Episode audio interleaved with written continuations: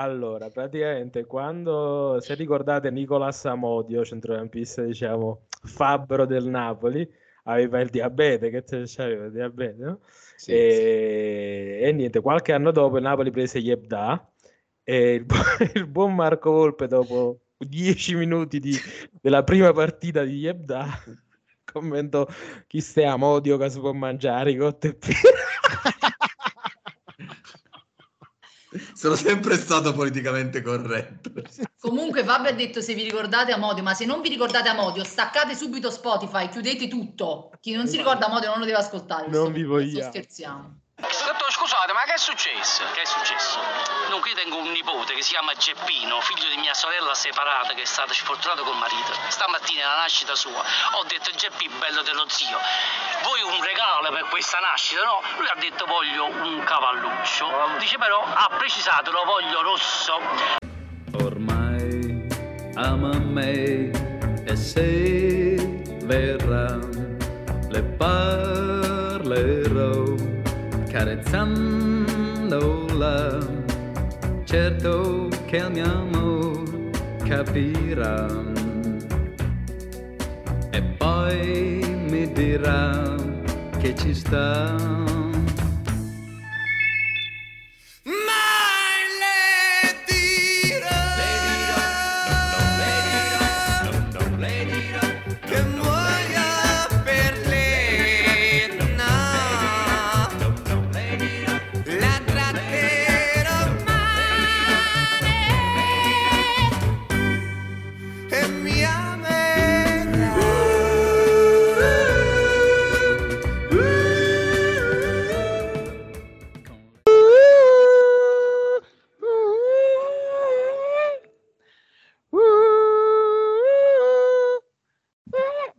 Basta, basta. Non venitemi dietro mai. Eh, basta. allora, le dirò che muoio per lei, la tratterò male e mi amerà. Cioè, praticamente il nostro fottuto rapporto con questa squadra, col calcio Napoli, diamo tutto il nostro amore. Lei ci ritorna indietro una serie di delusioni.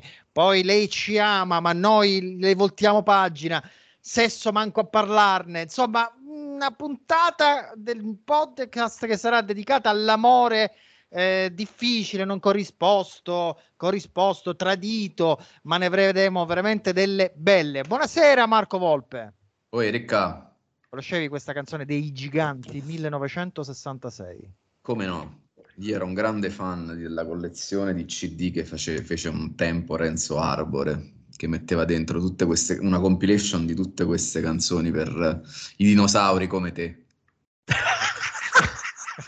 che però non c'erano nella squadra che si doveva portare a Torino. Eh. Mi sembra ci fossero rappresentanti dei giganti con Caterina Caselli. Hai ragione, hai ragione, hai ragione. Buonasera, l'avete sentito parlare? Questo è Fabio Piscopo. Ciao Riccardo, buonasera a tutti. Senti, sei tornato, il tuo fuso orario come va? Sei tornato da New York City? Sì, sì, sono tornato tutto benissimo, tranne quei pezzi di merda di Lufthansa che ha fatto il viaggio in pullman praticamente. Allora, al volo, al volo voglio sapere cosa eh, più, eh, più, porcheriosa che hai mangiato a New York. Eh, che, pizza con pepperoni, quelle cose là. Dai. Allora, sono andato da, da Lido Luigi's Pizza a Brooklyn e mi ha offerto addirittura tre pizze perché appena sentito che ero andato a New York per lui, cosa verissima, eh, andatelo a cercare su, su Instagram Luigi's Pizza Uh, mi ha offerto queste tre pizze, abbiamo parlato mezz'ora, ho dato delle dritte sulla pizza da fare con l'anduia. Ah. E grande, Quindi niente gra- ananasso e cose del genere. No, no, robe simili. No, ho fatto colazioni quelle là belle potenti e, e niente, sempre. Cioè, tu a, lui, tu a lui hai dato delle dritte sulla pizza. Sì, perché lui non sapeva dire Nduia, eh, Giuia, Giuia, Anduia, sì.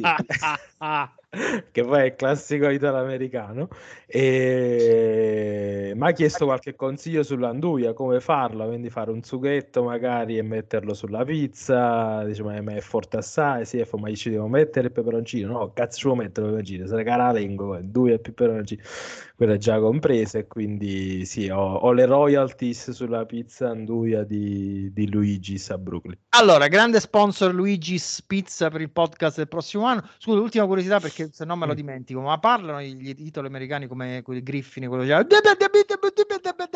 No, beh, sono, sono pazzeschi perché vabbè, un, po di, un po' di inglese, un po' di napoletano. Lui, è calabrese, però comunque una faccia, una razza. E, e, insomma, gra- gra- grande, grande personaggio. E mamma mia. Buonasera Gianmarco Volpe. Lei invece mm, come va il jet lag dalla China, dalla China? Ciao Riccardo, no, io fino a, a- a tre giorni fa alle, alle 8 di sera ero un uomo finito. E per, per- Rudy Garcia. beh. per praticamente Garcia dopo le 20. E- adesso sto, sto, sto ricominciando a- ad avere una, una a vita fare la normale. in piedi.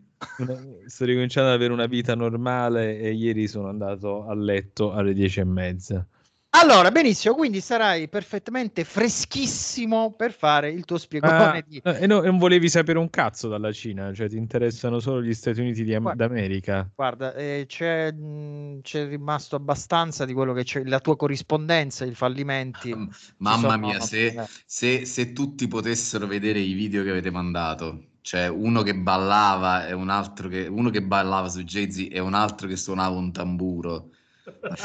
Sono dei vigliacchi perché questi sarebbero contenuti che farebbero schizzare i numeri della Sì, pagina. questi a, ma a se- 29,90 euro. Mamma mia, che cazzo ne fai dell'abbonamento a Sky? Cioè, No, io, io comunque dietro pagamento li, li metto a disposizione. ma chi ti eh, dice che non lo abbiamo fatto già noi? Già- Allora, toc toc toc toc toc toc. Abbiamo fatto 10 minuti di nulla. Vogliamo entrare nelle nostre parti? Vogliamo A noi ci cagamo cazzo, ne ricca, ma che ma fa?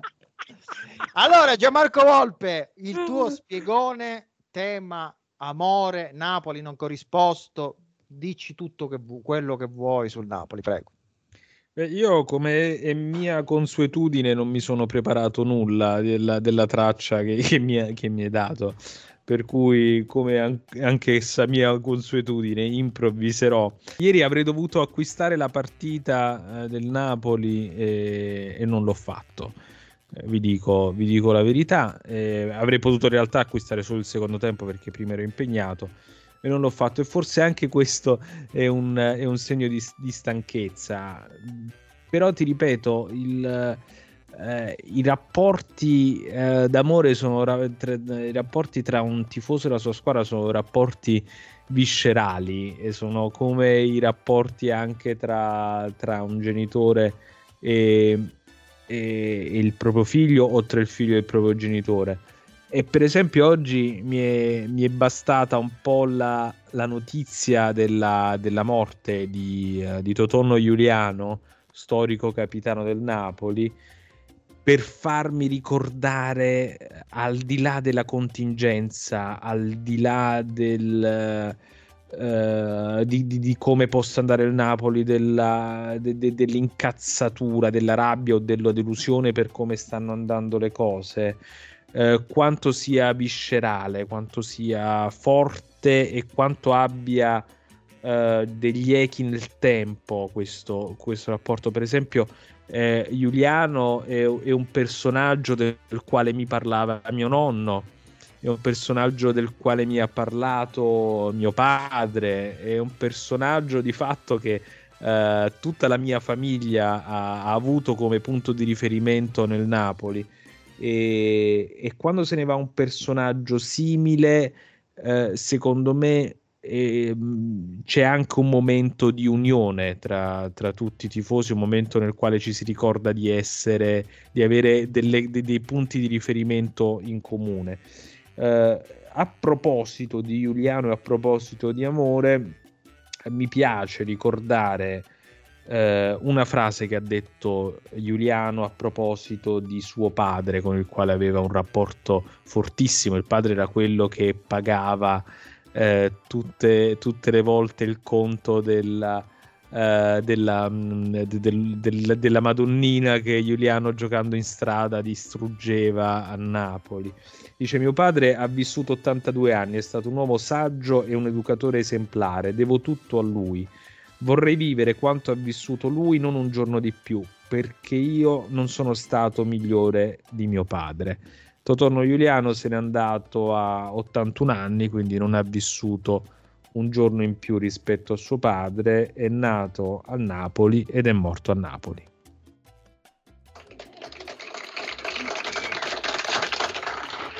Allora, hai fatto benissimo a ricordare Totonio Giuliano, una vera icona del Napoli che si è spento oggi. Ehm, Fabio, tu sei l'unico fra noi che di fatto vive a Napoli e quindi puoi registrare veramente la situazione. Una, una curiosità che ti volevo chiedere anche qualche settimana fa. Eh, noi veniamo, la, veniamo dall'anno scorso con un Napoli spaziale, ma se vi ricordate il caos dei tifosi eh, ci fu quella famosa riunione di De Laurentiis con i tifosi, i buchi negli spalti, gli scioperi dur- durante il Milan Napoli-Milan, insomma, frizione nell'anno più clamoroso del Napoli negli ultimi tempi. Oggi qual è la tua sensazione? Napoli balbettante, ma la tifoseria come sta vivendo questo amore eh, turbolento? La tifoseria organizzata si è schierata, si è schierata col presidente e con quello striscione lì dopo l'esonero di Garcia in cui uh, fondamentalmente la palla veniva data ai giocatori. Dire adesso vedete voi onorate lo scudetto e senza quindi fare alcun accenno alla gestione societaria che è sotto gli occhi di tutti e questo la dice lunga e sinceramente non ci voglio spendere altri due secondi su, su questi soggetti perché praticamente eh, coerenza e mentalità insomma non può cazzo loro. Sinceramente c'è, c'è veramente poco, poco da aggiungere se dopo tutto tutta la tarantella estiva si arriva poi a non muovere nemmeno una critica De Laurentiis. Quindi soprassiederei su questo. Per il resto, mh, gli umori della piazza, dal barbiere al salumiere, e c'è ovviamente del, del, rammarico per tutto il patrimonio che è andato uh, depaperato con le scelte dell'estate. Questo è un concetto chiaro a tutti e certamente ci sono delle critiche verso, verso, i calciatori perché poi tu a un certo punto te la prendi con tutti nel momento in cui c'è questo divario clamoroso tra una stagione all'altra e cerchi praticamente capri espiatori uh, un po' ovunque anche in base alla tua inclinazione se sei più filo presidenziale o meno hai i tuoi colpevoli e in generale un, un, po' tutti erano consapevoli che il Napoli non si sarebbe potuto ripetere, quindi c'è mh, comunque una capacità da parte dell'ambiente di uh, essere comunque uh, in grado di capire quello che è il contesto del Napoli senza fare grossi voli pindarici. Già dall'inizio della stagione nessuno diceva rivinciamo lo scudetto, ovviamente qualcuno sì Uh, però c'era, c'era, questa grossa consapevolezza su un anno, uh, quello passato, irripetibile, questo, questo, è sicuro. Allora, ora iniziamo a parlare della partita di ieri, però Marco voglio, fare, voglio chiudere il cerchio di questa introduzione sull'amore, diciamo così. E l'altra volta su Twitter leggevo una frase che mi ha colpito, non ricordo di chi sinceramente, comunque un tifoso del Napoli diceva non c'è stato un minuto quest'anno che mi sono sentito campione d'Italia, no? che è una frase forte, però effettivamente un po' c'è stata subito questa disillusione pronti su via già a Frosinone Napoli che nonostante vestissimo lo scudetto era già una stagione un po' di un amore tradito hai anche tu questa stessa diciamo, sensazione di questo eh, account su Twitter che ha scritto sta cosa? Sì, non è non è partita nemmeno bene questa stagione. Io pure oggi leggevo un articolo di Sportellatemi, se non mi sbaglio, che pure diceva il Napoli ha eh, scelto una strada eh, completamente antitetica rispetto invece alla situazione che era del club, cioè un club in grande ascesa che prende invece un allenatore in totale crollo di popolarità e, e in una fase di completa, completo crollo, diciamo, di, uh, dal punto di vista tecnico.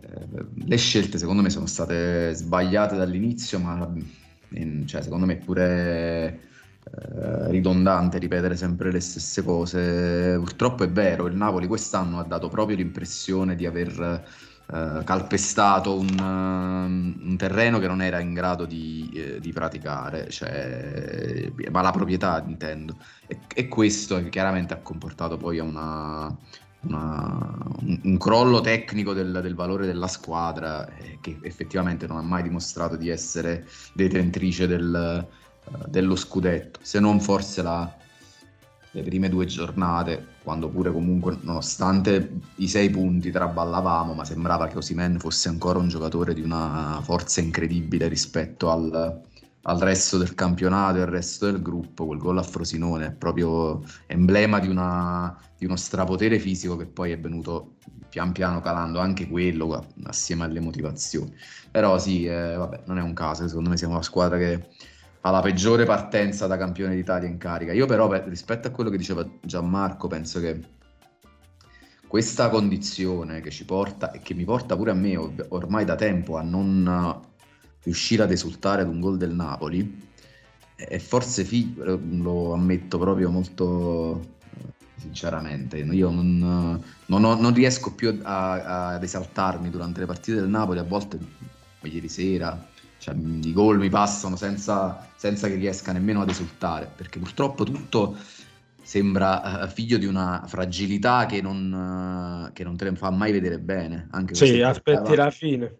Sì, non riesci proprio, cioè, non, uh, no, no, no, non, c'è, non ti dà, non ti dà la sensazione di essere in grado di comandare le partite, di chiuderle, quindi pure se vai avanti, non cioè, è un, è, dai sempre l'impressione di avere una fragilità. Probabilmente è una nostra condizione mentale che ci ha portato un po' ad imborghesirci.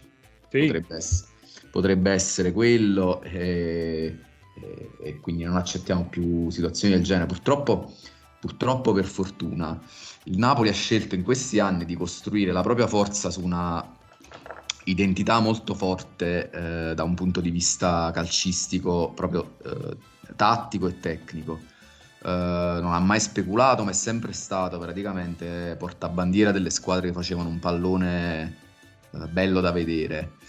E quindi poi questa cosa ti fa fare la bocca buona e probabilmente quando invece poi a stento arrivano i risultati, ma magari arrivano pure quelli, non è che te ne vedi bene.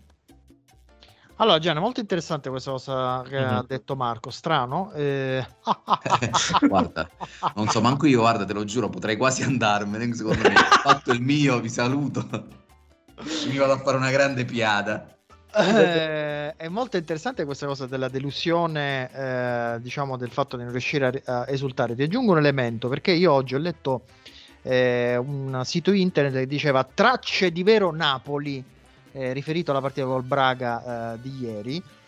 Io la, la, sensazione che ho avuto, ve l'ho pure scritto, che è stata in realtà la peggiore di Mazzarri, la peggiore partita del, del, delle Mazzarri, però eh, vedi, l'opinione comune dice tracce di Vero Napoli, cioè il discorso, il discorso è questo, in questa fase forse quello che dobbiamo fare noi è giocare anche un po' male, lo so che sembra un paradosso, però se ti ricordi nell'anno horribilis in cui arrivò Gattuso, arriviamo a vincere la Coppa Italia giocando veramente male, veramente in difesa, cioè eh, siamo in una fase in cui dobbiamo un attimino anche ridimensionare le nostre aspettative rispetto al bel pallone di cui parlava Marco. Io tendo a non vederla così, nel senso che, a parte il fatto che non sono d'accordissimo sul, um, su, su, su, sul, um, sul paragone con Gattuso, perché Gattuso quando arrivò fece subito un'operazione abbastanza simile a quella che poi avrebbe fatto più tardi con più successo Spalletti, ovvero cercare di, uh, di riprendere il, uh, il, filo di un gioco che poi in realtà con Gattuso si è andato un po' trasformando con il passare del tempo, ma Gattuso quando prende in mano il Napoli riporta il 4-3-3 che Ancelotti aveva di fatto abbandonato dopo, dopo poche giornate quando, era, quando, era, fallito l'esperimento di Amsic al centro del uh, centrocampo come regista. E e il Napoli di Gattuso è vero, fa prestazioni molto altalenanti, eh, ma è comunque un Napoli che prova a, a proporre gioco e, e, a imporre il proprio gioco. Eh, anche la partita contro la Juventus in finale di Coppa Italia fu una partita nel quale il Napoli comunque, vabbè che quella era la Juventus, chiaramente con tutto ciò che, che consegue, ma insomma era una, era, fu una partita che il Napoli tentò di, di dominare. Io credo che le squadre che giocano meglio a calcio siano sempre quelle che hanno più possibilità di fare risultato. E la mia storia, la nostra storia di tifosi del Napoli ci ha dimostrato questo. Ci sono anche altre squadre che vincono giocando male.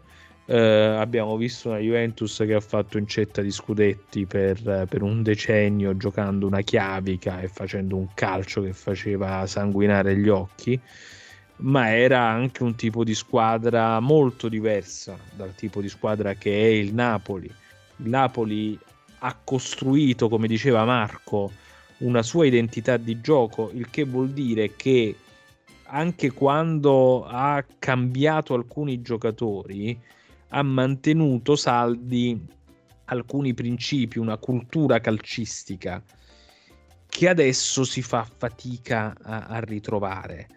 E adesso il Napoli in questo momento non è nulla e il vero problema è questo, cioè il Napoli non è una squadra di Mazzarri, ma non è nemmeno più la squadra che era di Spalletti.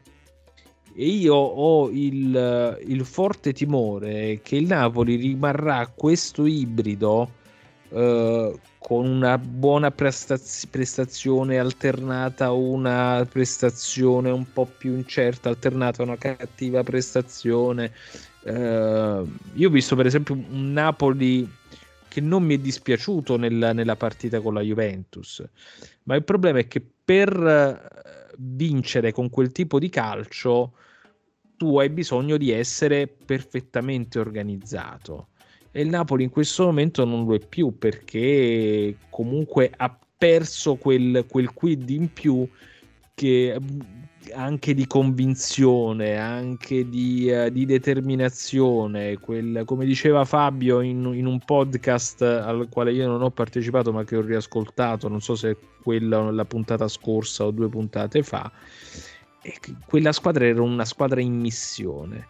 Allora, o Mazzarri, pur con i suoi limiti, riesce a trovare un, uh, uh, la, la, chiave mentale per riportare quella squadra in missione, oppure io ho il, il, timore che questa squadra resterà per tutto il resto della stagione questo ibrido, questo né carne e né pesce. Fabio, non ho nulla da chiederti se non rigirarti questo concetto di Gianmarco. L'ibrido ti spaventa, eh, e eh, diciamo, rispond- prova a rispondere anche tu a quello che ho chiesto io a Gianmarco. Eh, in questo momento si deve fare legna, insomma, si deve un attimino badare anche a difendere, come diceva Celotti, ma mi vengono i brividi, a difendere in aria, cioè dobbiamo un attimino mettere da parte la bellezza, tutto quello mm, per, per provare ad acchiappare qualcosa quest'anno, intendo.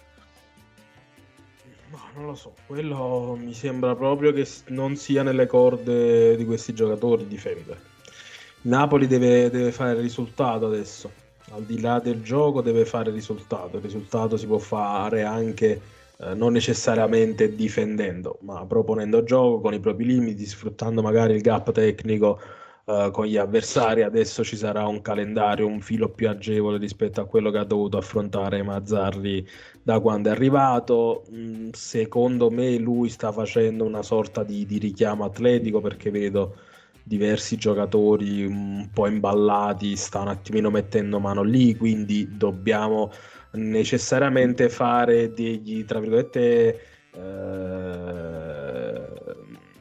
degli investimenti in tal senso, di pensiero, nel senso pensare che, stia, che la situazione era talmente disastrata da un punto di vista fisico e lui pur dicendo, eh, pur non dicendolo a chiare lettere, l'ha praticamente detto in una arrovellamento dialettico clamoroso che questa squadra è a terra e lo ha dimostrato insomma soprattutto nei vari secondi tempi non ultimo quello proprio di, di Torino in cui c'è un, un tiro, una mezza ciofeca di, di Raspadori. Questo ha prodotto il Napoli e ritornando poi ai commenti pseudo trionfalistici che hai riportato prima sulla partita di ieri su è ritornato il Napoli, io ho dovuto uh, leggere che a Torino uh, un'altra volta il Napoli così uh, meritava questo, quell'altro, quando la Juve ha due occasioni nitide create, create di squadra nel primo tempo, mentre il Napoli all'occasione di Lorenzo è quel pallone buttato in avanti che Osimen lavora e mette Quara davanti alla porta quindi pure questo Napoli che a Torino ho dovuto leggere anche questo ha giocato meglio perché ovviamente sappiamo come gioca come non gioca la Juve no? Uh, però il piano della part- partita della Juve era quello e lo sapevamo e lo ha portato al termine, a termine in maniera uh, efficace, creando anche più del solito, grazie alle uh, problematiche difensive del Napoli.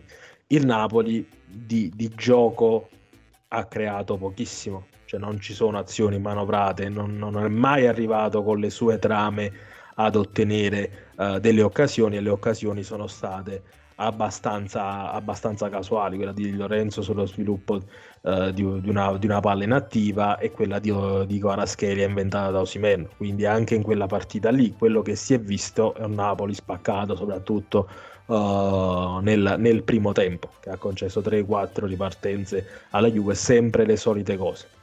Quindi Napoli non è in grado di difendere, Uh, non, non, è una squadra che può fare legna, non è strutturata in questo modo, deve necessariamente ritrovare uh, le, sue, le, sue, convinzioni. Sulla questione della missione a cui faceva riferimento Gianmarco, la vedo difficile perché quale missione accattivante può andare a sedurre uh, questi giochi? mondiale per club. È un mondiale per club. 2025. e con, con, con un allenatore a termine che per carità ci metterà tutto se stesso, eh, l'ultima occasione della vita, eh, però io la vedo dura. Paradossalmente, faccio, faccio un esempio, se il Napoli, se, se, ieri fosse andata male, il Napoli finiva in Europa League, magari lì si poteva puntare, sai, a, ad una competizione che tu tecnicamente puoi vincere e puoi settarti su quello. Questa squadra che l'anno scorso era convinta di vincere la Champions perché comunque aveva i mezzi per farlo e le conoscenze per farlo. Un obiettivo Champions mi sembra un po' troppo ambizioso per una squadra eh, che in questo momento è molto, molto insicura. C'è la Coppa Italia, c'è la Supercoppa, un campionato il quarto posto non mi sembrano situazioni seducenti per tutta una serie di giocatori che poi hanno problematiche di contratti, quindi è difficile uh, da questo punto di vista, però magari riprendendo la condizione fisica, lavorando sicuramente da un punto di vista tattico a un livello più elevato rispetto a Garcia, con un calendario un po' più agevole, magari nei prossimi mesi si può uh, risalire un attimino alla china, considerando che poi c'è però la problematica della Coppa d'Africa, quindi la società deve intervenire, interverrà, come interverrà, quindi ci sono ancora tante, tante incognite e mh, c'è poco secondo me troppo poco e leggo in giro che c'è ottimismo da questo punto di vista, per me c'è troppo poco e non poteva essere altrimenti considerando il livello degli avversari affrontato da Mazzarri per dire ok, il Napoli uh, c'ha questo, può ripartire da, da, questo. Per ora sta ancora in mano Patater. Allora, eh, io vorrei fare ora un po' di giri sui singoli perché eh, ci sono un po' di situazioni di cui parlare. Inizierei da Quaraschelia perché Quaraschelia diciamo, è sembrato quello più giù di morale eh, anche ieri. Ieri per la prima volta l'ho visto proprio eh, come, come quei bambini che eh, giocano ma sono un po' tristi, no? Eh, non, però, però, continuano a giocare perché comunque la passione per il pallone c'è comunque. Allora, su Quaraschelia sono intervenuti a difesa di Quaraschelia sono intervenuti addirittura due capitani perché ha parlato Insigne in settimana dicendo hanno criticato pure me, lui, lui non deve sentire, deve andare dritto, non, non, se ne deve importare, ma soprattutto ha parlato l'attuale capitano Giovanni Di Lorenzo con un'uscita poco di, di Lorenziana perché è stato molto dritto, quindi senza giri di parole, senza diplomazia tipica di Giovanni. Eh, Marco, te la faccio sentire, voglio ripartire da te parlando di Quaraschelia. Nessuno secondo me si deve eh, permettere di, eh, di criticare Quaraschelia per quello che che sta facendo per quello che ha fatto l'anno scorso. Eh, sicuramente il calcio si dimentica presto di tante cose, ormai la gente dà i giudizi solo su eh, se uno fa gol, se uno fa assist, solo sugli highlights della partita, ma se andiamo a vedere quello che lui fa durante la partita per la squadra, per i compagni, è qualcosa di incredibile e quindi ce lo teniamo stretto, è un, è un campionissimo, è un top player per noi e quindi gli manca magari solo il gol per liberarsi eh, definitivamente, ma insomma Quaraschele è un ragazzo eccezionale, è un giocatore eccezionale, quindi nessuno deve, si deve permettere di criticarlo. Ecco. Allora, nessuno si deve permettere di criticarlo, cioè come la vedi questa eh, difesa diciamo importante di, di Lorenzo su Quaraschelia, come l'hai visto eh, col Braga e si, ti, ti, ha dato la sensazione in questo momento di incartarsi proprio, cioè mi è sembrato a me un po' incartarsi per, non a livello tecnico, a livello mentale, Quaraschelli. Eh, ma lui secondo me sta pagando la mancanza del terzino e della mezzala dal lato suo che eh, gli, facilita, gli facilita la giocata. Purtroppo è una questione banalmente numerica nelle giocate che ha a disposizione rispetto a quelle che invece aveva l'anno scorso. È chiaro che lui si sta incaponendo uh, in scelte eh, tecniche però completamente sbagliate, uh, perché ieri sera ha provato un paio di volte a buttarsi a testa bassa con 60-70 metri di campo avanti, cosa totalmente inutile. Chiaramente nella considerazione poi di eh, chi eh, fa queste valutazioni ci sta pure il fatto che, che, ti sei mangiato quel gol a Torino e quindi vuoi sparare sulla Croce Rossa. Però secondo me eh, dobbiamo considerare che è un guaglione di 20, 22 anni che si fa il mazzo a quadrato durante le partite perché eh, è visibile il lavoro che fa durante la partita, lui rientra sempre, si va, va a raddoppiare, si fa pigliare l'uomo, cosa che magari l'anno scorso invece non aveva nemmeno necessità di fare perché Kim andava a raddoppiare e chiudeva i buchi quando il terzino stava in difficoltà. E soprattutto, ragazzi, lo devo continuare a dire, è un giocatore che prende meno di Nathan e a cui il presidente ha cacato il cazzo.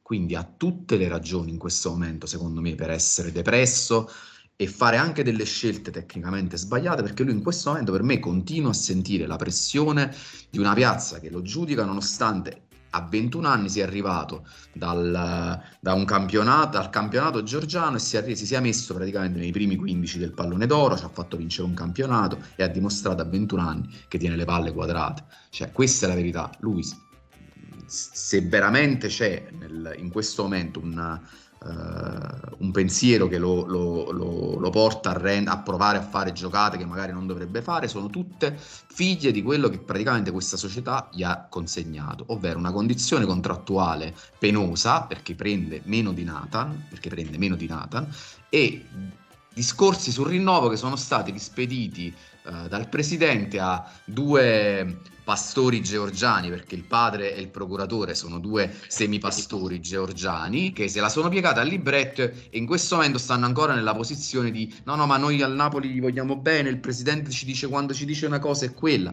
La verità è che in questo pallone, in un'altra piazza e avesse avuto un'altra capa, Paraschele si sarebbe presentato da Laurentiis e avrebbe detto gli dai 5 milioni visto che stai offrendo 10-11 a Osimen? No, e allora ciao. Allora, nel frattempo ci ha raggiunto Gabriella. Gli applausi. Ciao amici, buonasera. Cioè, tu debutti già con un fazzoletto smorvato in mano, quindi Sì. è raffreddore proprio via. Io vivo 12 mesi all'anno con un naso appiso. Una, una condanna, ragazzi. Una volta è l'allergia, una volta il raffreddore, mo è la condensa caldo freddo. Io sto sempre con un naso appeso e con dei Kleenex in casa. Ecco qua. Questa Eh, è la sì, abbiamo, abbiamo notato. Eh, senti, Gabri, dai, Attenzione, sguardo sornione di Marco Volpe a Kleenex. che senso? Ma cos'è? Ma che, che cosa vuoi dire? Ma- so, gente malata, Riccardo, gente malata. veramente gente malata.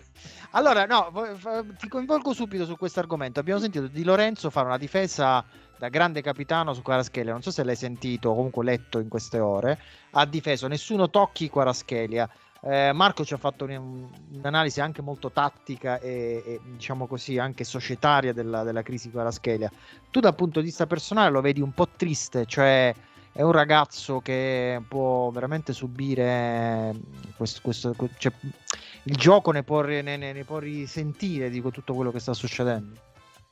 Sì, sicuramente. Lui, mo, veramente, non voglio tornare alla storia del ragazzo dolcissimo, però ce l'ha detto Spalletti che noi comunque, lui è la nostra grande anima, comunque che ci guarda col- con la sua pelata che eh, sorge dalle acque sempre, quindi sappiamo che quello che dice Spalletti è sempre oro colato, lo definì ragazzo dolcissimo proprio con l'aria di chi parla di un bambino speciale. E Quaraschelli è un po' così, io mi ricordo ancora i discorsi che si fecero dopo il furto che aveva subito in casa, per carità non lo si augura a nessuno, deve essere stato tremendo, però veramente tutti quelli che ne parlavano un po' vicini all'ambiente ehm, ne parlavano come sai sotto shock perché lui è così, è sensibile, così, quindi se ci dobbiamo fidare di tutto quello che viene detto dalle gole profonde, ma ripeto da Spalletti, lui è un ragazzo così. Io non sono d'accordo con Marco sulla questione mh, contrattuale, volevo anche fare un po' un'entrata tipo quei talk show di Del Debbio, ma allora che devono dire i fruttivendoli? Questo, questo mo c'ha un contratto improponibile, allora che deve dire qua la povera gente? Qua non arriviamo a fine mese. Sei esattamente come Sandro Curzi. Esatto, volevo entrare veramente. Allora se il contratto è improponibile, allora io che devo dire con la mia busta paga?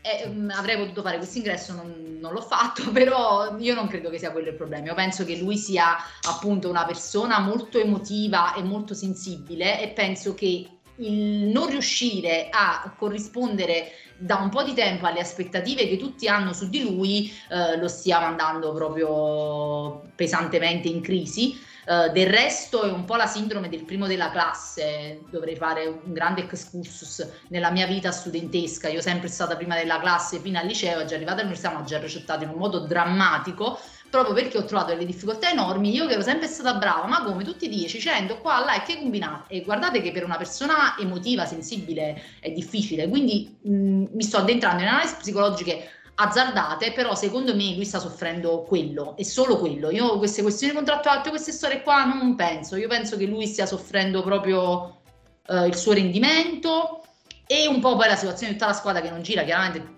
tatticamente e tecnicamente non lo aiuta, quindi è pure frustrato, pure penso un po' frustrato. Figlia meno di Nathan. Scusami, ma, eh, Ma no, no, che dobbiamo dire? ma scusa una cosa, ma tu prendevi tutti i 10 nel senso che eri una di quelle che stava al primo banco? No, eh, era quella la cosa peggiore, che io non ero manco una secchiona. Io quando si arrivava la mattina, voglio se fa sciopero, buono, io era la prima che tornava a rete. mi levavo gli scarponcini già davanti alla scuola e mi ritiravo a casa e mi buttavo davanti alla televisione. Quindi no, mi riusciva tutto facile. Quindi quando poi sono arrivata all'università dovevo veramente studiare, è stata veramente una brutta tegola, non avevo nessuna voglia chiaramente di gettare il sangue sui libri, mi distraevo continuamente e quindi no, però io ne facevo un discorso più che altro di deludere le aspettative quando sai che eh, che tutti quanti eh, pensano che tu farai eh, una determinata cosa per un determinato rendimento e tu invece pisci una, due, tre volte, poi ti incarti eh, in quel meccanismo. Lui vuole sempre fare la giocata in più Certo. perché vuole sempre dire ah, mo vi faccio vedere come muore un Quaraschelia e puntualmente ce l'avano pallone.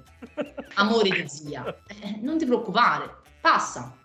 Allora, eh, qua- quando si parla di psicologia, andiamo dall'uomo della psicologia che è Gianmarco Volpo. Io ho deciso Eh, questo. ma Hai io- deciso, hai deciso questa cosa. Ho deciso questa- Sì, eh, ri- sì, Gianmarco, perché sei l'unico di noi che si mette questi lupetti a collo alto, quindi tu per noi sei crepet.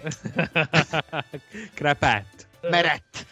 Eh, dimmi la tua, come la vedi l'uscita dei due capitani a difesa di Quaraschelia e, e come la pensi di, di quello che ha detto Gabriella sulla, diciamo, quasi una sindrome, un'ansia da prestazione Sì, che no, sta... Io sono, so- sono molto per, d- d'accordo con Gabriella, cioè avrei fatto, se me lo avessi chiesto, se Gabriella non fosse arrivata avrei fatto un, un intervento simile, chiaramente non con la sua grazia e ironia, E- ma...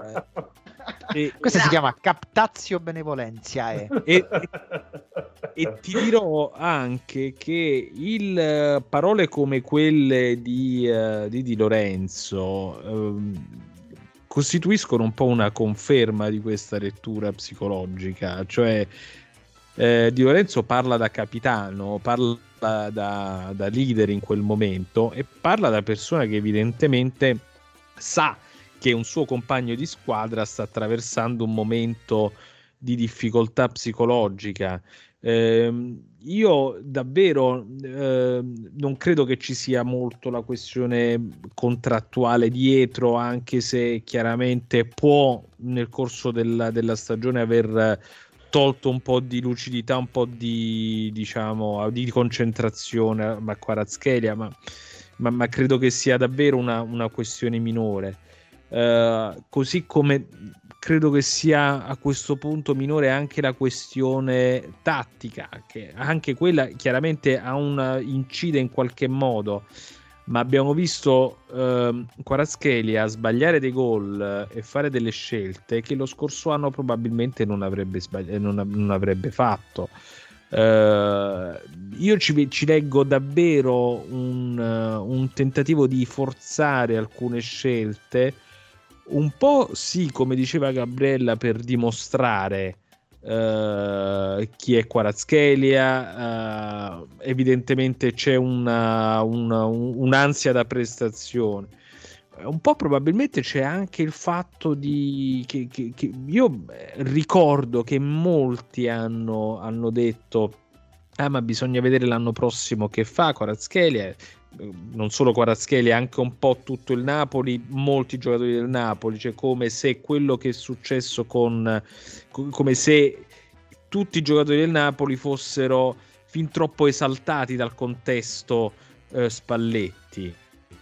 E, e non so se c'è anche una, una qualche influenza sulle prestazioni de, del Napoli di oggi, però è possibile che anche uh, i giocatori del Napoli, i protagonisti dello scudetto, abbiano così sentito un po' la necessità di doversi confermare per dire che in realtà non era l'allenatore, non era la squadra, erano anche loro, eh, sono anche loro a essere dei grandi giocatori, non sono di, di, di, di One Season Wonder, ecco, per dirla alla Fabio Piscopo. E, ehm, ed evidentemente questo sta portando Quaraschelia ma anche altri a, a, forzare alcune scelte e quindi a sbagliarle un po' come in qualche eh, in altri tempi abbiamo visto fare Insigne soprattutto nei periodi in cui Insigne era più criticato eh. ti, ti, ricordi che tentava sempre ossessivamente questo tiro a giro, giro. io ho visto un po' Quaraschelia su, quel, su quella scia là tentare un po' troppo spesso la giocata che podcast, ragazzi. La psicologia, l'analisi psicologica, la sociologia culturale, la psicologia sociale. Ma dove le trovate tutte queste cose? Ma volete il sangue da questo podcast? Io non lo so, guarda, re. Ragazzi. Ma eh? quando Marco, prima di fare tutta questa analisi su Quaraschelia così equilibrata, ve l'ha detto che lui eh, durante le partite lo chiama 10 volte bidone e 15 volte stronzo, alterna bidone, levatemi davanti questo bidone, quando se ne va questo stronzo, tornati in George, pezzo di me. L'ha detto questa cosa qua? No, no, no. però, però questa è una carognata. Però perdonatemi, ma siamo proprio alle basi. Cioè, ma poi, quando quello che si, succede a Las Vegas rimane a Las Ma no, ma tutto quello che si dice durante le partite non, ha, cioè, non vale. Ma ragazzi, il San Paolo ha fischiato Maradona, ma voi che cazzo volete da me? che il martedì sera mi devo vedere Napoli-Braga? Cioè, che cosa volete da me? Questo, questo Ricca, ti ricordi il discorso, il Gianmarco Volpe privato? Il Gianma... esatto. questo, questo, era il Marco Volpe privato. Io no, ma io, ma io non lo nascondo, che lo chiamo pezzo di merda georgiano. cioè, lo, mica, mica, mi nascondo dietro. Soprattutto perché le querele mica mi, nascondo, mica mi nascondo dietro una parrucca bionda come fai tu il venerdì sera. e, e, e, quel tamburo cinese che vai suonando, cioè, io lo, lo dico quello che, che penso. Ma io dico, eh, mm, scusa Fabio, ora arrivo da te, ma questa puntata lo sapete come si chiamerà? Si chiamerà Mai le dirò che muoio per lei, ma secondo voi è qualcosa a caso o è tutto calcolato, è tutto tematico in questo podcast? allora Fabio, eh, non so se vuoi dire qualcosa su, mm, di tuo su Quaraschelia o mi aiuti a passare su Osimen. Cioè se hai un'urgenza, un piritino da fare me lo dici, ah, se no aiutami a passare a Osimen. No, il piritino lo, lo faccio, secondo me è anche una questione. vai. Sì, anche che ho mangiato molto, molto scostumato in questi giorni, quindi ne faccio di continuo. E, mm, no, questione fisica, nel senso che il, il primo passo è il solito. Cioè, lui quando fa il primo passo del dribbling che è fondamentale è sempre bruciante. Il problema poi è quando deve accelerare in maniera seria, cioè deve sostenere il vantaggio iniziale che lui continua a prendere, perché ha sempre quel tempismo di spostare la palla e prendere quindi il vantaggio sul, sul suo marcatore. Il problema poi è tenere la progressione, tenere lo strappo sia nel breve che nel medio. Anche ieri nel primo tempo c'è stata una situazione in cui salta l'uomo, se la butta avanti e si fa recuperare. Uh, non ha fatto no, no, la preparazione completa e sappiamo che tipo di preparazione ha fatto il Napoli, quindi per me il problema fisico è, è molto importante e non da sotto, sottovalutare. Al secondo posto ci metto il, uh, il problema psicologico perché ovviamente è in uh, un palese depressione, il terzo anche uh, di natura tattica perché ne approfitto. Zienischi ormai ha un mese e mezzo di ferie. Se inizio anno abbiamo sentito sempre le solite stronzate, Zierischi, e Zierischi è ritornato in letargo ormai da un mese e mezzo, probabilmente anche per questioni contrattuali, non lo so, però come diceva Marco gli manca l'appoggio della mezzala oltre che del terzino in generale di una squadra che difende alta e che quindi non ti costringe a grosse rincorse come lui sta facendo perché l'impegno non sta mancando. La questione contrattuale pure per me non è, non è rilevante perché poi come ha detto lo stesso Marco cioè alla fine mh, mm, dai procuratori non sono arrivati segnali diciamo ostili quindi secondo me lui lì aspetta la società e non è quel problema, il problema è proprio l'ansia da prestazione. Ah, non era un piritino, era un piritone. Sì, allora, sì. Eh, parliamo di Ossimen. Io però eh, per parlare di Ossimen non posso che chiamare in causa la talpa. Perché la talpa, ragazzi, ha l'audio eh, esclusivo, caro Gianmarco, del viaggio di Osimen per il Marocco per ritirare il pallone d'oro africano. Sapete che è stato un viaggio un pochettino eh, così organizzato all'ultimo minuto, quindi il Napoli ha dovuto prendere il primo volo che insomma c'era a disposizione. A quanto ho capito, il viaggio non è stato facilissimo, eh, quindi è stato veramente in, in, insomma il rischio di non giocare Osimen perché il, il, viaggio è stato un po' particolare. Allora, sentiamo il viaggio della, di Osimen verso il Marocco. Oh, vi volete sbrigare che dobbiamo partire, cazzo! Andiamo, svelti!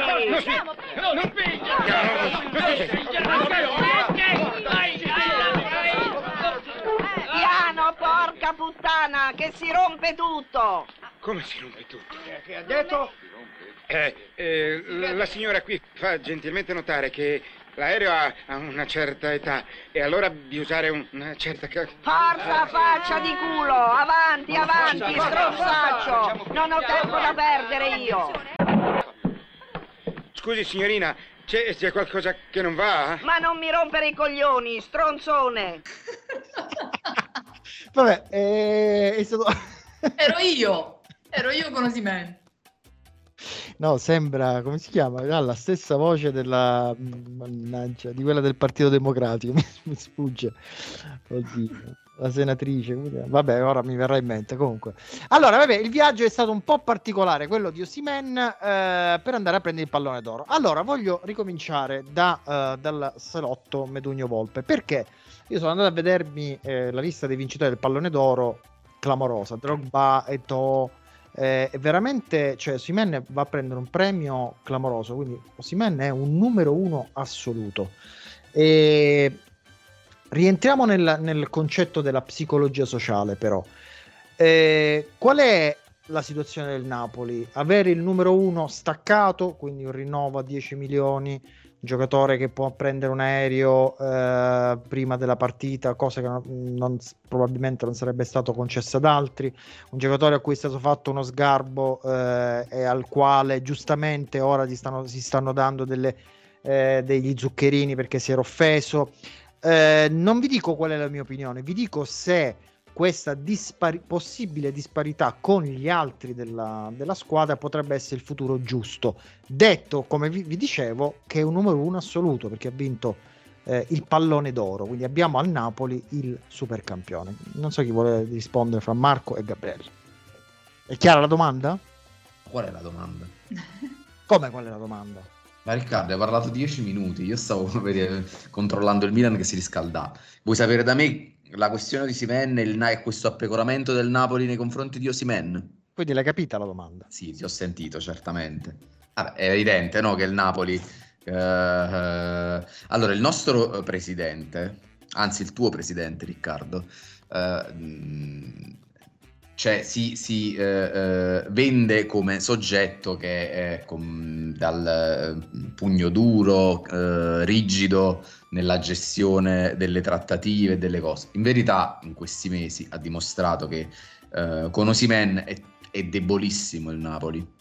Eh, e il motivo è evidente. Qual è? È chiaro che Osimen è un giocatore che ha che vai a perdere a zero se non rinnovi e che quindi devi cercare di tutelare quantomeno l'investimento e cercare di prenderci soldi. Mo leggevo poco fa che sembrerebbe che il rinnovo che avverrà nei prossimi giorni è di un anno con una clausola fra i 130 e i 140 milioni, quindi praticamente è proprio il cartellino appeso al collo di Osimen per venderlo la prossima estate che rappresenta chiaramente la certezza per il Napoli di prenderci i soldi, perché il Napoli secondo me ha chiaramente temuto di non prendere nemmeno quei denari. Eh, Il fatto che nei, nei suoi confronti siano cambiati, cioè, voglio dire, eh, Ricca- è evidente, Osimhen non è Milik. Eh, Milik ti potevi permettere di tenerlo in tribuna e fare il, il presidente col cazzo duro, scusatemi le- l'espressione, con Osimhen non lo puoi fare. Quindi questa è la... non c'è nessuna realtà parallela da raccontare del- di Aurelio De Laurentiis, eh, sergente di ferro, eh, che fa le cose come, come- come dice lui. Eh, non è tanto diverso da nessuno degli altri presidenti, chiaramente si sta guardando la castagna pure lui. Gabri, tu come la pensi? Eh, approfondiamo, facciamo un approfondimento, nel senso che in ogni caso il Napoli, la struttura del Napoli può gestire, secondo te, un giocatore così eh, staccato dagli altri? Questo vuole essere un po' il senso. Cioè, mi, mi riflettevo più sul futuro. Ma lo vende, Ricca, scusami, lo- cioè il, il Napoli è, evidente che non può tenere un patrimonio del genere nella propria squadra, cioè, eh, torniamo sempre là. Il Napoli ha, ha fatto, eh, in questo momento il Napoli ha una condizione tecnico-sportiva più grande della società che lo amministra. Cioè, l- la Filmauro non è in grado di sostenere una squadra che, den- che nelle, pro- nelle proprie fila conta giocatori da 10, 11, 12 milioni a stagione. Osimhen è uno che se va in Premier ne prende 12, 13. E tu non puoi tenere una squadra in cui ci stanno gli Aronica e, e gli Osimen. Così come a un certo punto hai dovuto ricominciare a ricostruire perché era troppo grande la forchetta fra i giocatori che facevano la differenza e quelli che erano i gregari. Quando vinci uno scudetto, anche, anche i gregari vogliono essere trattati da top player. E questa cosa chiaramente ha completamente sgretolato le fondamenta su cui si fonda il Napoli, cioè i Zidanes e i Pavones che dicevano del Real Madrid. Il Napoli non li può reggere perché eh, i Pavones del Real Madrid erano giocatori che pigliavano comunque 3-4 milioni e e il Napoli in questo momento invece vorrebbe costruire una base che è come quella dell'anno scorso, con giocatori che vengono da campionati scrausi e che partono con stipendi molto bassi come Osime, come scusami, come Kvaratskhelia e, e altri invece che sono poi i, top player del- che, fanno, che ti fanno fare la differenza. Ma il livello è salito quando hai vinto lo scudetto. Quindi l'anno prossimo si rifonda di nuovo. Il futuro è questo. L'anno prossimo si vende Osimen, magari ti tieni, ti tieni Kvaratskhelia, ma venderai Zerischi, venderai eh, Osimen, venderai probabilmente qualcun altro se lo riesci a vendere e ricominci da capo il giro con un'altra scommessa, con un, un altro eh, calciatore da un campionato, una, una punta magari dal campionato francese, ma è questo il futuro. Gabri. E niente, questo è il logorroico, Camerici chiuso. Comunque, superando... Ma se vuoi riparto, Eh, faccia.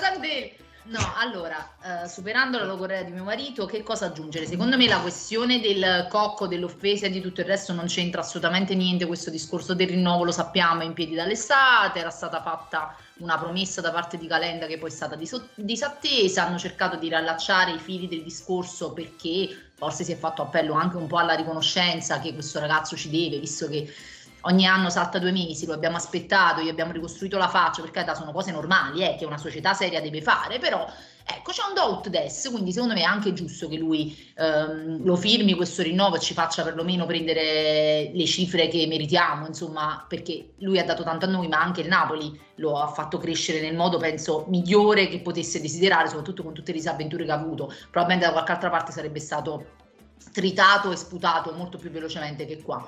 Come diceva Fabio un po' di tempo fa, Napoli è la piazza ideale per far crescere certi profili come Osimen. Um, quindi io penso semplicemente che alla fine ci siano state eh, si sia trovata una quadra, la questione dell'offesa penso che sia bella che superata, poi mo ha detto pure no, poi loro non mi hanno detto niente, io poi me l'ero presa per il rigore, poi fa schifo, ci hai fatto pigliare tutta quella, veramente la merda nel ventilatore per due settimane con le testate internazionali che si indignavano, poi mo, ah, no no non mi hanno fatto niente, lo pigliasse ancora a Paccaro, comunque eh, tornando a noi Uh, no, il Napoli chiaramente non ha la dimensione, Osimen è più grande del Napoli, l'abbiamo già detto, così come tutti i calciatori come lui, è estremamente frustrante perché tu vedi degli esempi paralleli in questo campionato, Leao, Lautaro, che ti lasciano interviste dicendo ma certo che rinnovo, e dove sto meglio di qua? Eh, figuriamoci, e poi tu le pergà, Kist, e chiaramente li rinnovi solo per venderli. Ragazzi, questi siamo, eh, che vogliamo fare? Cinco, siamo qui, siamo brave persone, cioè comunque, non lo so, Maradona, co- parliamone. Gian, però c'è un'immagine eh, nella, nella, pancia del Maradona prima della partita, una serie di bambini, non so se l'avete vista, molto bella, che se, lui sembrava veramente lasciate che i pargoli vengano a me, sembrava Gesù Cristo. Cioè, come, come lo vedi il, il Napoli senza Osimen? Quello che sarà? Sai, io questa è, se, se, vogliamo tornare alla, alla, cosa più vicina alla situazione attuale, dobbiamo tornare forse al 2013, al, all'addio di Cavani. Anche Cavani era diventato eh, chiaramente in altre dimensioni, eh, eravamo anche in altri tempi e giravano altri soldi. Era diventato qualcosa di troppo grande per, uh, per la dimensione del Napoli. E Cavani, la, la, la, cessione di Cavani, così come il suo acquisto, ha fatto la fortuna del Napoli eh, successivo. Se vogliamo, la cessione di Cavani ha aperto un ciclo a Napoli, è aperto quel ciclo che è iniziato con Benitez, è andato avanti con, con, eh, con Sarri e se vogliamo si è concluso poi con Spalletti eh, quindi tutto dipende. Io credo che, che, che, farà bene al Napoli la cessione di Osimen. Io credo che il Napoli. Mi sono anche convinto che avrebbe dovuto vendere Osimen al, al meglio che poteva la scorsa estate. Se riesce a trovare un accordo uh, per, per, il rinnovo anche di un anno, fa bene a, a venderlo l'anno prossimo eh, la tragedia sarebbe stata non trovare l'accordo per, per, il rinnovo. Quello significherebbe, non dico la sparizione del Napoli, ma ecco, quello sarebbe stato eh, il, uh, un, inevitabile ridimensionamento molto forte delle ambizioni del Napoli. Se il Napoli sarà bravo a utilizzare il, la montagna di soldi che arriverà dalla cessione di Osimen, eh, si, può, si, può, costruire qualche cosa di divertente anche per il futuro come, come il Napoli è stato già capace di fare in passato. Eh, è chiaro che poi servono gli uomini giusti per utilizzare quei soldi.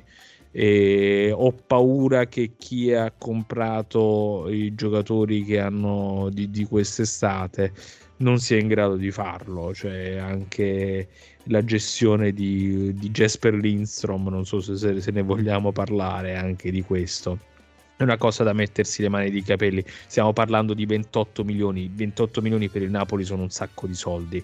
È, è, è, una cosa fuori dal mondo che il Napoli metta un giocatore acquistato per 28 milioni in panchina. Quanto ha giocato? Ha giocato una partita da titolare Jesper Lindstrom. È una cosa pazzesca pazzesca. Fabio, vai. La tua su Simen ehm, in chat mentre, mentre noi parlavamo di questa cosa del viaggio premio per il pallone d'oro ci hai dato del prostamol, quindi insomma No, no. no, no scherzo, dacci la tua, dai.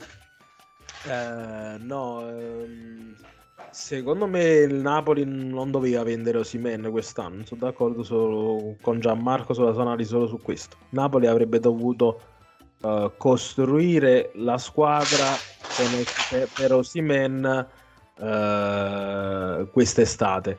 Eh, andato via Kim, va bene, fatto il sacrificio, avevi comunque disponibilità economica e eh, modo di eh, operare bene sul mercato e sfruttare eh, un'altra stagione di, di Osimhen e magari quel rinnovo che andrà a fare e che io profetizzavo già in estate era l'unica possibilità che vedevo di un rinnovo alto con eh, clausola accessibile alle- anche alle big inglesi non soltanto a- all'Arabia Saudita ai sceicchi Ehm, e quindi avrebbe dovuto costruire una squadra eh, competitiva attorno a Osimen, non dico per ritentarci, ma per essere eh, comunque eh, al vertice del campionato. Adesso ovviamente è una soluzione anche insperata per come si era messa, quindi sono d'accordo con Gianmarco sul grosso rischio che ha corso il Napoli.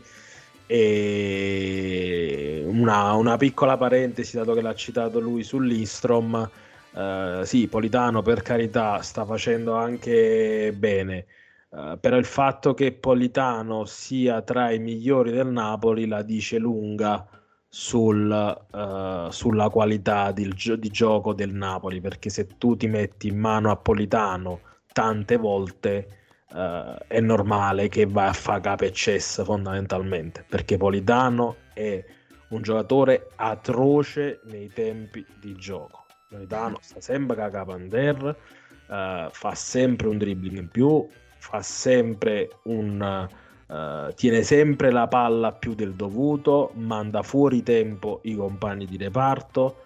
eh, l'unica imbucata che ha è quella per Di Lorenzo, ma Di Lorenzo deve scendere 20 volte per avere tre palloni.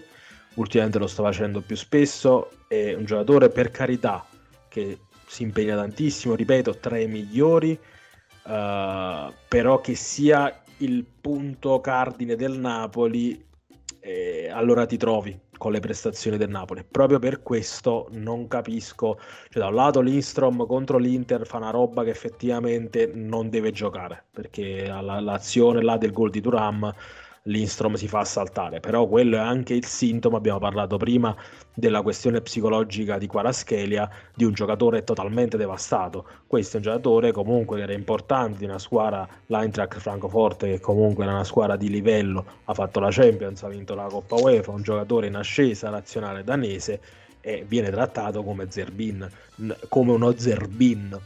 E, e questo... E questo no- no- non è ammissibile, non è ammissibile perché non è che al suo posto sta, sta Domenghini che gioca sempre, non esiste che Politano deve giocare sempre, non- meriterebbe più spazio, più fiducia e, e sinceramente questo, questa è una delle tante robe assurde che si stanno vedendo quest'anno. Allora, eh, abbiamo, siamo andati lunghissimi. Avrei voluto parlare di, di Nathan, di altre cose, ma lo faremo la prossima puntata. Ci facciamo 5 minuti di domande e poi tutti a Nanna. Ci sono più di 15.000 email, è incredibile, il server è quasi bloccato. Ma... Mezza Italia sta telefonando letteralmente, sono milioni, non centinaia di migliaia. Siamo a questo punto a più di 25.000 email. Allora, 25.000 mail, come al solito, tantissime domande che sono arrivate ai nostri canali socials. Salutiamo Fabrizio Mascetti, Andrea Mazzeo, Enrico Papino. Partiamo subito da Enrico Papino che fa una domanda facile, facile a Gianmarco Volpe. Che ne pensi di Spalletti ospite di Atreyu? È vero? Sì. Ah sì? Sì. Beh, eh, grande parterre per Atreyu, Elon Musk, eh, c'è il premier britannico e Luciano Spalletti. Ci manca solo Mario Vanni. Ci manca solo il Vanni. I onorevoli e duce. La- Ma, la ma- ma- ma- ma dite che Spalletti È un simpaticone? Eh, fascino? Fascettino? Non lo so. Ma ci sono, quindi ci sono anche fasci. No- non mi sorprenderebbe troppo. C'è il busto all'Aquilani, il busto del Duce all'ingresso. Anche un Ragazzi, po' ma- que- que- queste perversioni d'annunziane. Il profilo c'è. Il profilo c'è. Sì, È Raffaele, come che... questa, questa figura d- da guru un po', e- un po' esotica, un po' esoterica. Ragazzi, scusate, stiamo dando del fascista al- all'allenatore campione d'Italia? No, No, no, no, no. No. Questo lo dice lei. Questo lo dice lei. Allora, Andrea Mazzeo eh, chiede a Gabriella, visto che di pallone è meglio non parlare, faccio una domanda di costume e società. Se dovesse scegliere cinque giocatori del Napoli di quest'anno per formare una boy band, chi scegliereste? Addirittura dalle categorie il figo, il ribelle, il brutto che sa... ca- Te lo dico piano piano, il figo. Caiusta. Perfetto. Il ribelle. Osimen, mi suggerisce mio marito. Sì, effettivamente potrebbe essere più esaurito di Osimen. Il brutto che sa cantare. Rachmani, che abbiamo stabilito che è il più brutto di tutti. Ma non me sto facendo così! I I falsetti. farsetti! Poi c'è quello che presenterei a mia madre, Di Lorenzo. Ah, vabbè, raga. di Lorenzo. Giovanni Di Lorenzo, il fidanzato d'Italia. Carabinieri. L'esotico. L'esotico. Eh, Quaraschelia. Cioè, hai lasciato Poi fuori- sotto E Già con la gobba. Sai che bellissima boy band con, con Quaraschelia con la sua gobba. Zambo Sì, fuori è pesante anche... Ok, se comunque la quota... Io- Spalletti, La, la quota nera già c'era. Cioè, una boy band senza anghissa, ragazzi. Sì, No, veramente. E, e io non, ti- non terrei fuori da una boy band Ostigard. Eh, È vero, è eh, molto difficile. Poi, tra l'altro, veramente, anche sa che potrebbe Vero. fare la parte di Howard dei Take That, il capellone. Madonna, come me li sto immaginando con i pelliccioni sotto l'acqua? Ve lo ricordate quel video dei Take That? Certo. Ragazzi, ho fatto la Sì, storia. sì, Qua- sì. qual Mamma era? mia, tutti quei pellicci nudi coi pelliccioni sotto la pioggia che ballano, mamma mia. Credo Amiche, abbiamo un nuovo sogno erotico. Eh, eh, Back Back for, for back for good. good. Back Back for for good. good. Sì, Back sì. for- Siamo noi Back- degli anni Ottanta. It's back for good. Mamma. Riccardo, Allora- modo di metterla come sigla di una puntata prossimamente perché ci serve. Riccardo, it. I don't want you back for good. Want you back. You back. back. Want you back for good. posso dire una cosa? Stanno Sì. per cominciare le partite di ieri Lo sera. so, lo so, eh, hai ragione. veloci, veloci, veloci. Eh, Fabio, il Ciolito può, prova- può trovare spazio nel Napoli di Mazzarri? Eh, che pena. Rispondi come Borolis. Sì! Mm, No, no, no, purtroppo eh, ci pensavo ieri a Simeone, ho visto la, eh, la scenetta là con Ugolini, e diciamo il suo ruolo l'anno scorso era più gestibile perché comunque c'era una situazione di competitività, adesso bisogna essere davvero forti per stare ai margini di una squadra che non gira, è veramente difficile, vediamo se avrà la, la forza per farlo perché ce ne vuole veramente tanto. La domanda te l'aveva fatta Roberta in blues, no, che non avevo citato. Eh, allora, caro Marco, eh, non pensi che la tua rappresentazione come, come palloncino sia spoetizzante? Chi? Questo non segue niente, ragazzi. Lui non l'ha visto il video di Riccardo oggi sulla pagina, non sa nulla quest'uomo. Perché è ancora qui? Non ho visto Vabbè, niente, allora, Riccardo. Io non vi faccio- seguo. la- Non vi follow, Riccardo. Ah, vabbè, allora cambio domanda. Ello Spence, sempre a Marco, chiede: Volevo sapere da Marco Volpe se Nathan se la mangia una ricotta e pera ogni tanto. Madonna santa. Non è... No, vabbè, Guarda, spero per lui di sì. Amodio, no. Ma questo secondo me è Enzo Rebici. Certo. Enzo Revi, che salutiamo. Nicolas Amodio, no. Eh no, devi spiegare, devo Devi spiegare. Allora, praticamente quando, se ricordate Nicolas Amodio, centrocampista, diciamo, fabbro del Napoli, aveva il diabete, che te c'aveva il diabete, no?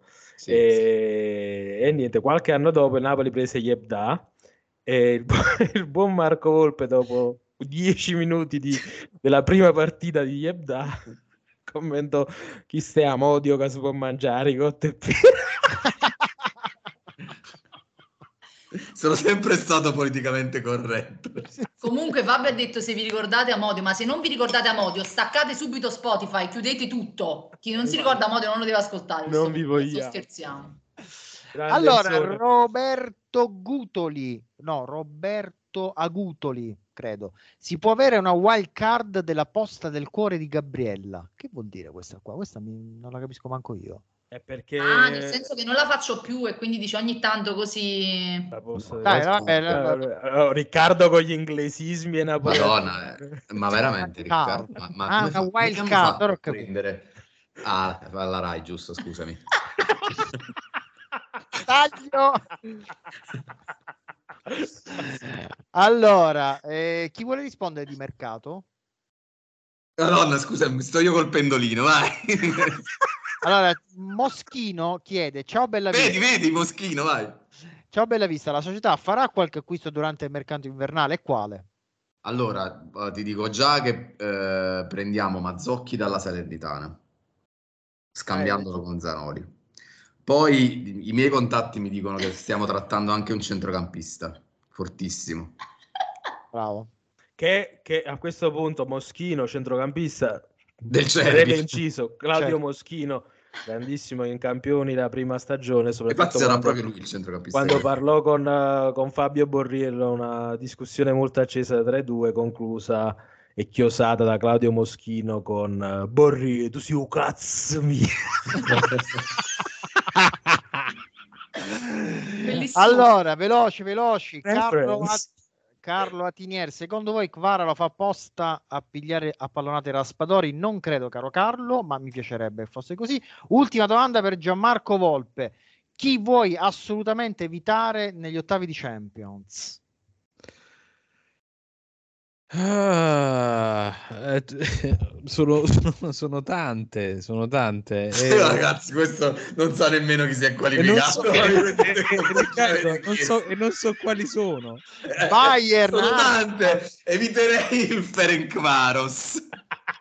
Senti, Questo a- Pushkas.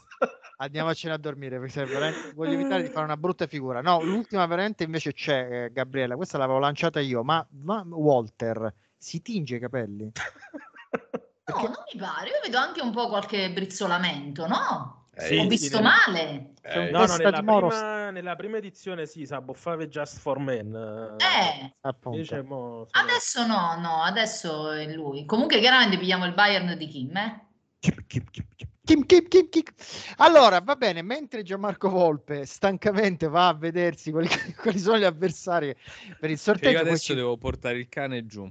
Ma eh, quindi hai tempo per eh, consultare le tue cose. Abbiamo fatto una puntata di amore eh, interdetto, di amore tradito, di, di- di- di ti amo, ma tu non lo sai.